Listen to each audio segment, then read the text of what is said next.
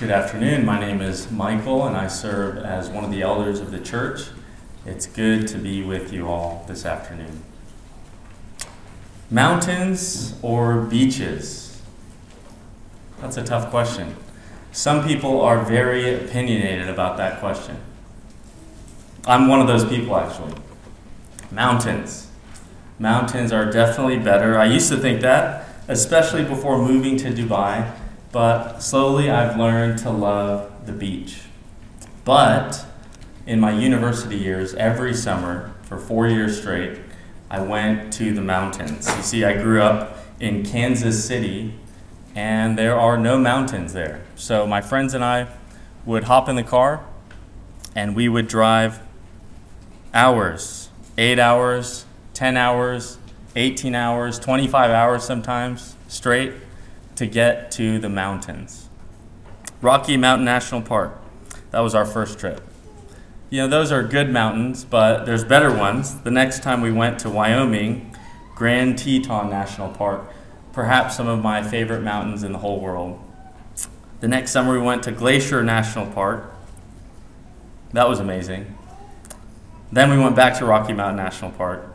Then we went back to Grand Teton National Park. Lots of mountains. One summer, we even hiked 90 kilometers, camped beneath the mountains at Akokala Lake in Montana. Absolutely secluded. No other campsites for miles. And that campsite was surrounded by the mountains. It was incredible. But none of those mountain ranges compared to Mount Zion. If you have your Bible, please open to Psalm 125. If you're following along in the bulletin, it's on page 8. We're back in the Psalm of Ascents. The Psalms that the Israelites sang three times a year as they journeyed toward Jerusalem. When the Israelites saw the mountain city of Jerusalem, they were glad because it was the place where God dwelt with his people. And as the Israelites looked upon the, the mountains that surrounded Jerusalem, they were comforted because they were reminded that it was the city of God's protective blessing. The mountains reminded them that though their circumstances were uncertain, their future in God was secure. Though their enemies encompassed them, their God was with them. Ultimately, this psalm, Psalm 125, was fulfilled in Jesus Christ. He's our rock. Hebrews says Jesus Christ is the same yesterday and today and forever. Jesus is God's goodness to us. Luke said he was good news of great joy. Jesus is our peace. Paul in Colossians says that he made peace by the blood of his cross. And for us, those of us who are in Christ, through faith in Christ, through our trust in him, this psalm is our song. And God means to use this psalm to help us journey to heaven. Listen along as I read Psalm 125. A song of ascents. Those who trust in the Lord are like Mount Zion, which cannot be moved, but abides forever. As the mountains surround Jerusalem, so the Lord surrounds his people, from this time forth and forevermore. For the scepter of wickedness shall not rest on the land allotted to the righteous, lest the righteous stretch out their hands to do wrong. Do good, O Lord, to those who are good, and to those who are upright in their hearts. But those who turn aside to their crooked ways, the Lord will lead away with evildoers. Peace be upon Israel. Let's pray together.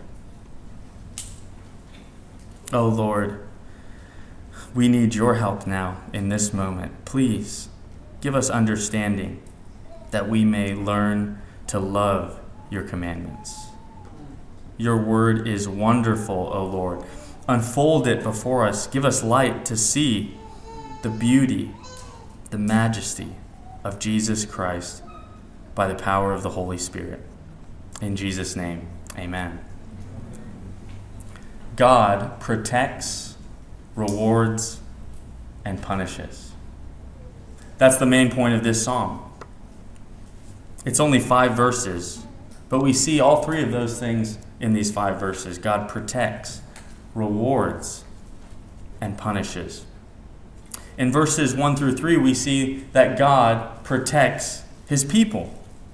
What wonderful news to start with this afternoon. Look at verse 1. The Israelites were those who trust in the Lord. The psalmist says they are like Mount Zion, that city of God, that place where God's glory dwelt in the tabernacle and the temple. Every time I go back to my hometown of Kansas City, every summer it's changed. Some buildings that used to be there are no longer there. There's often new restaurants, new coffee shops to try. Mountains, however, don't move. Mountains don't change. The psalmist said, Israel, do you see Mount Zion? That's us. We can't be moved. We can't be shaken as long as we trust in the Lord. So, as they sang this song, it was a word of comfort to them because they were a, people in need of protection. They had a lot of enemies, if you've read the Old Testament the Babylonians, the Assyrians, the Egyptians, the Amalekites, the Canaanites, the Hittites, the Girgashites, the Amorites, the Hivites, the Jebusites. I could keep going. There's more than that, even. You could say they were surrounded. But they were also surrounded by mountains. Look at verse 2. As the mountains surround Jerusalem, so the Lord surrounds his people. They were surrounded by their enemies, but the psalmist wanted them to remember that they were also surrounded by God. In his providence, he placed his people in a city surrounded by mountains. The mountains serve like a wall, the city walls. But it's interesting that the psalmist doesn't tell them to put their trust in the mountains, but urges them to see past the mountains to remember God Himself. Romans chapter 1 teaches us that creation itself exists to declare to the entire world, to every human being, that God is real. But the mountains surrounding Jerusalem were a special comfort to the Israelites because they declared to them that God was with them. And to support these great truths, the psalmist reminds them of, of a promise in verse 3. Look at verse 3 with me. For the scepter of wickedness shall not rest on the land allotted to the righteous, lest the righteous stretch out their hands and do wrong. Now, all the way back in Genesis, Abraham was promised a land. God promised it to him. He said, Out of you will come a great nation, and you guys are going to live in this promised land. God actually kicked out the nations that lived in that land because of their sin against him. And God placed his people there, the Israelites, to rest in his presence, to worship him alone.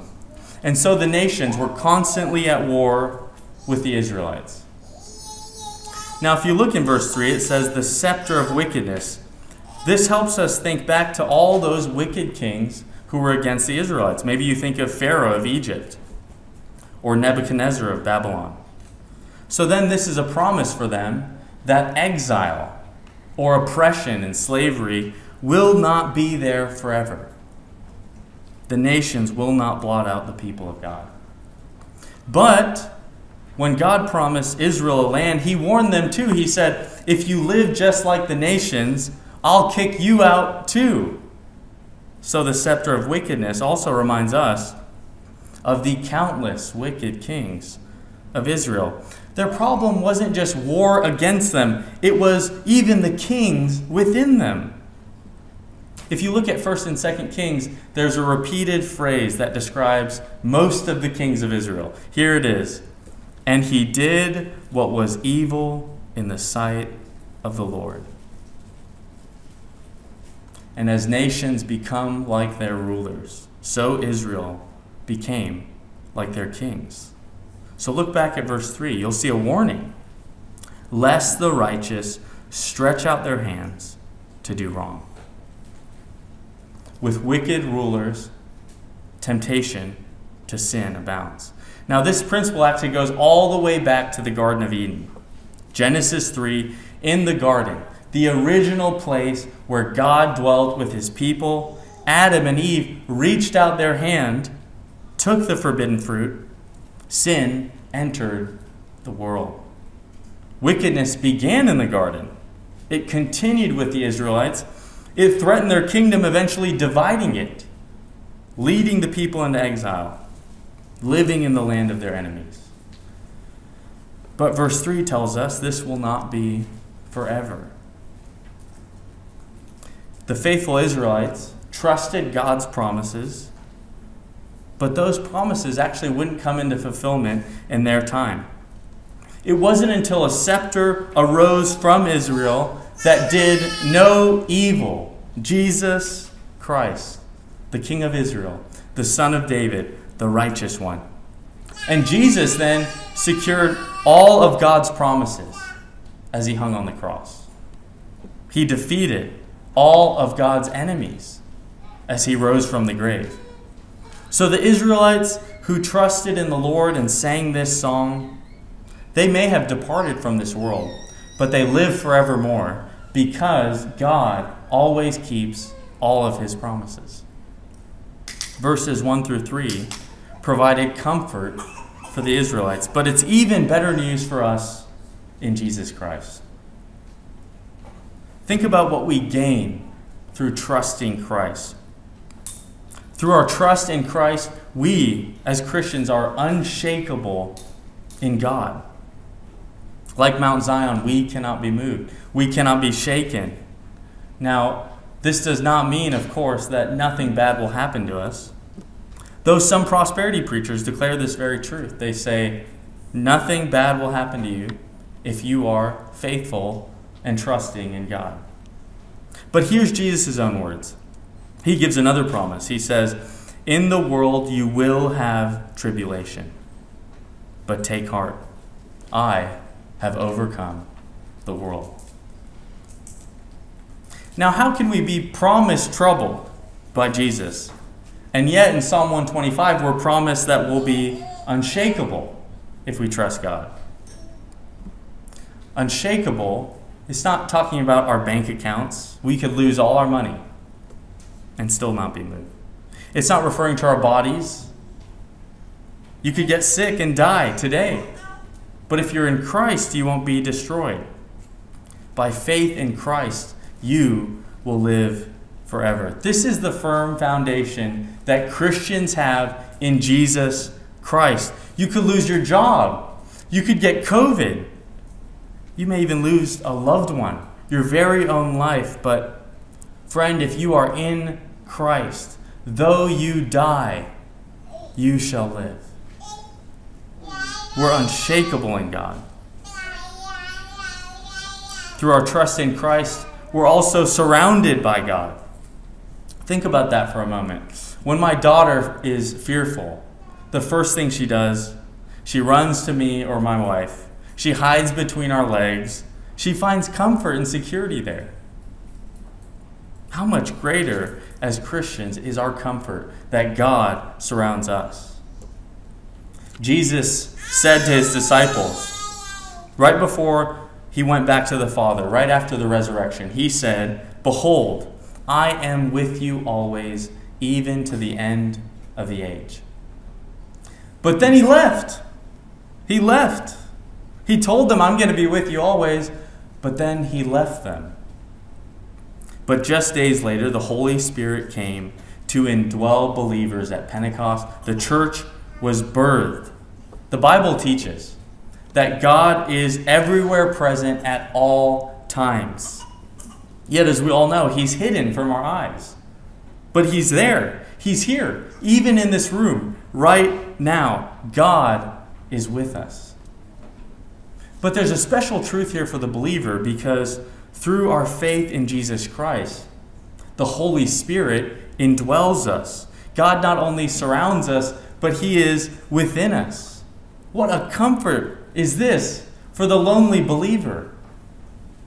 Your friends and your family may forsake you. God will never abandon you. You are truly never alone if you're a Christian. What an assurance is this truth for the scared believer. You could take anything in your life, any situation, any person you fear, and you just compare them to the Lord Almighty. What do you have to fear? What a relief for the persecuted believer. You are actually sharing in the sufferings of Jesus Christ. We just sang earlier the body they may kill, God's truth abideth still. Through our trust in Christ, we also have a promise from God in verse 3. Look at verse 3 with me. It's a promise for us that the wicked will not reign forever. Some of you may have horrible bosses. They oppress you and mistreat you. Maybe they use their authority to take advantage of you. Here's a truth that their rule over you will not remain forever. Even in the church, maybe some of you have had ungodly pastors who use their power to abuse you and use you. Friend, every pastor will one day give an account to Jesus Christ Himself, the chief shepherd. This truth means even spiritual powers that are at work in this world will one day come to an end. That's what Colossians teaches.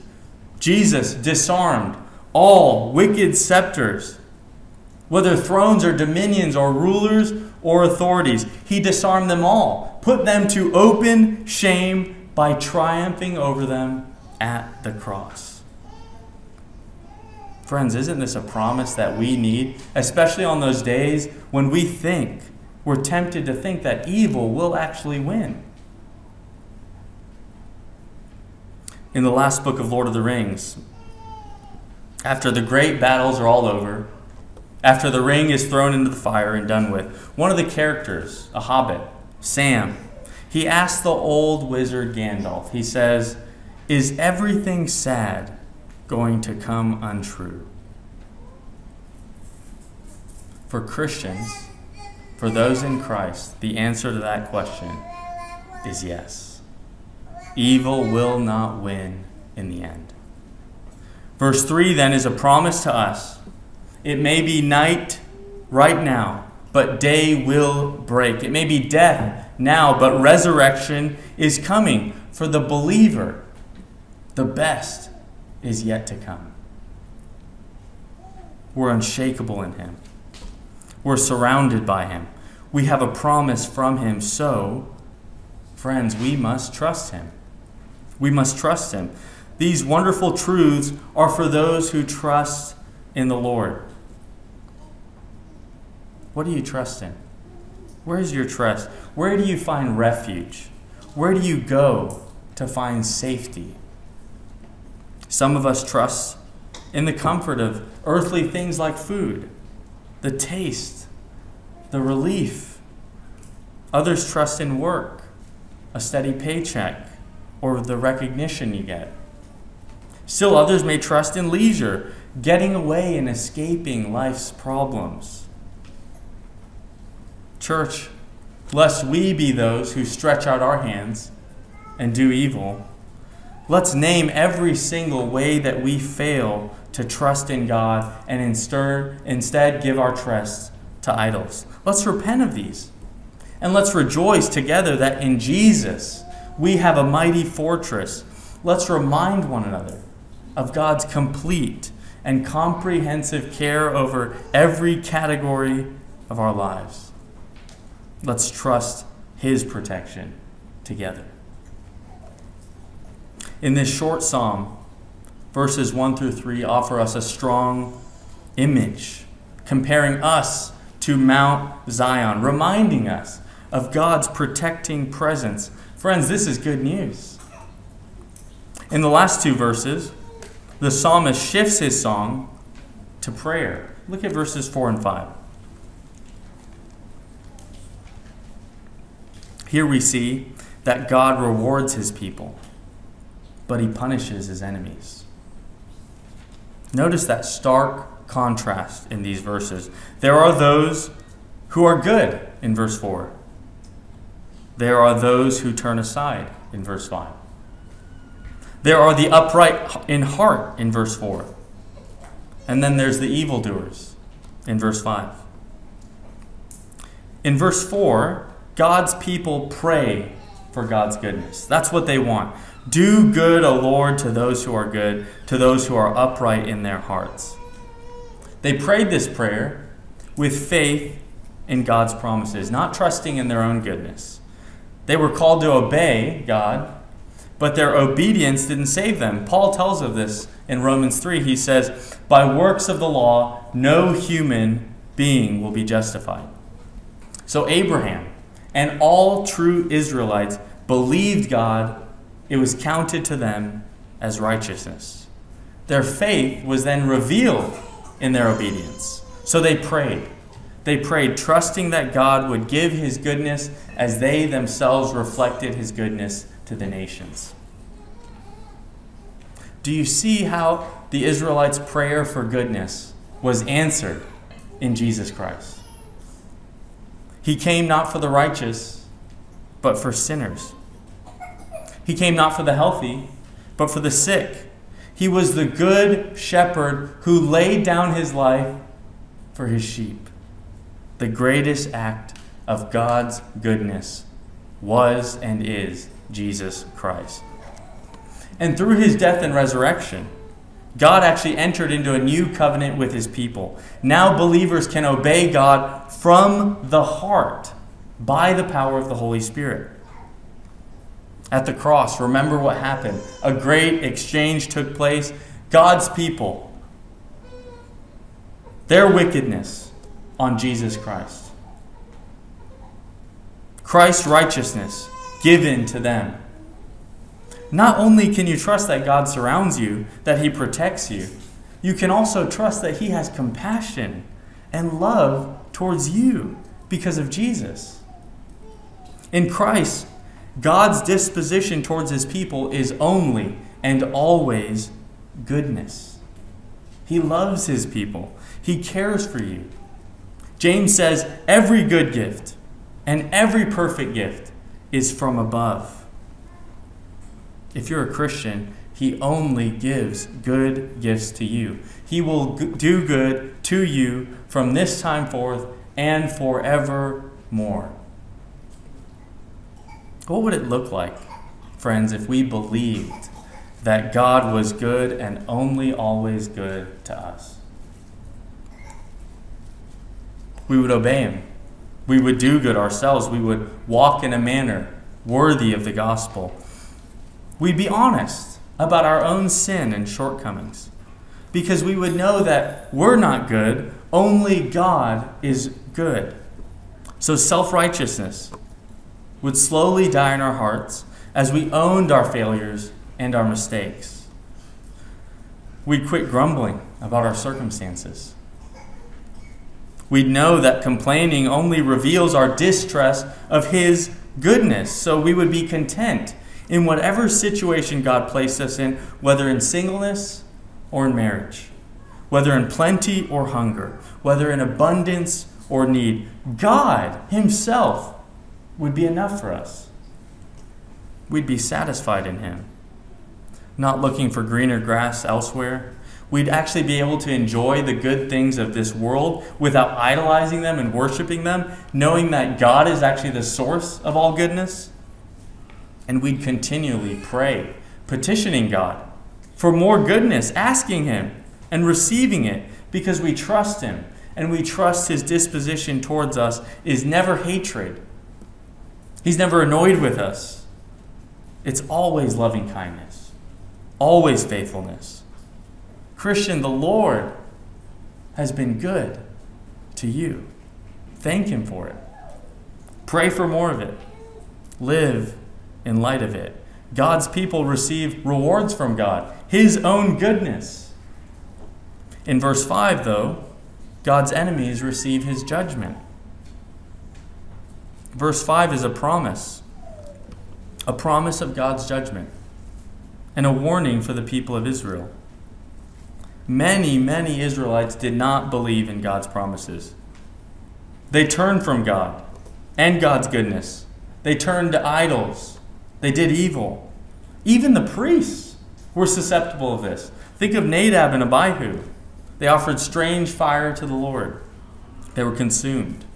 Even the kings, Rehoboam and Jeroboam, built altars to idols on every high hill and under every green tree. That's just about everywhere. It was true even of ordinary Israelites. In Numbers 15, there was a man who chose the work of gathering sticks instead of resting in God's goodness on the Sabbath. He was killed. All of these turned aside to crooked ways. They whored after other gods. They were eventually cut off from God's people. And just like in Israel, there are those today who profess Jesus Christ as their Lord, yet they don't walk in the way of Christ. Verse 5 then is a warning to all professing Christians. Do not turn aside. Don't stretch out your hand to do evil. God shows no partiality. If you're living in sin now, on a crooked path, friend, how do you think that path will turn out for you? Jesus said, The gate is wide, the way is easy that leads to destruction, and those who enter by it are many. For the gate is narrow, and the way is hard that leads to life, and those who find it are few. This is one of the reasons that churches throughout history, in obedience to Jesus Christ, have practiced church discipline. In the Old Covenant, people who disobeyed God were placed outside of the camp. Some of them were even killed, executed for their disobedience to God. But with the New Covenant came new power to obey God. Jesus commanded us not to execute those who are in unrepentant sin, but to exclude them from membership in the church. Excommunication is when we tell a professing Christian in unrepentant sin, after pleading with them, after warning them, after admonishing them, after confronting them privately, and then with two or three, and then the whole church. After all that, it's telling them that we as a church can no longer affirm their profession of faith in Jesus Christ, that they're no longer welcome to participate in the Lord's Supper with us. Now, the goal here is not gossip and embarrassment, it's restoration and repentance. Church discipline and excommunication are a warning to all professing Christians that there is a holiness without which we will not see the Lord. It's a call for the church to go after that one sheep, just one who's gone astray, and to do everything in our power to bring them home. It's finally a warning in hope that they will be saved on the last day and not be led away with evildoers. One author recently wrote a book titled, Is It Loving to Practice Church Discipline? Friends, just look at verse 5. Is it loving to warn someone that they are on a crooked path headed for destruction? Oh, friends, it's the most loving thing we could do. If you're not a Christian, please listen. The Bible says that all have gone astray. Every one of us. I'm not better than you. None of us are better than the other person in this room. Every one of us turn to our own way. We often compare each other. We think, okay, I'm worse than that person, but I'm better than this person. But we need to compare ourselves to a holy God. He's hidden. You can't see him, but he's here. He's eternal. He's made you for eternity. This world can feel so real, but It's quickly fading away, and soon we will all stand before the judge. He sees all, every crooked path you've taken. And you may think, well, then I just will get judgment and that's it. But, friend, the Bible says that the Lord laid on Jesus Christ sin of people just like you. You do not have to be led away with evildoers. That does not have to be your ending. Jesus took God's judgment. He was led away with evildoers, though he did no evil, so that you could be counted righteous. Turn to him, friend. Leave your sin. Trust in Jesus. And for Christians, we're reminded by this song our greatest problems are not the enemies outside of us, but the enemy within us. The temptations that we face daily to sin. The desire that still wages war in our own souls to turn aside, to leave the Lord, to follow crooked paths. Should we turn to anxiety and worry? If you maybe you felt this before. You felt, "Oh Lord, how will I ever make it to the end?" If that's you, look back at verse 1.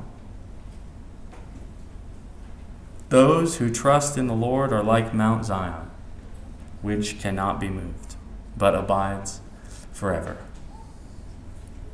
One word that Eugene Peterson used to describe this psalm is relax. Relax. Take a deep breath, Christian. You are in Christ.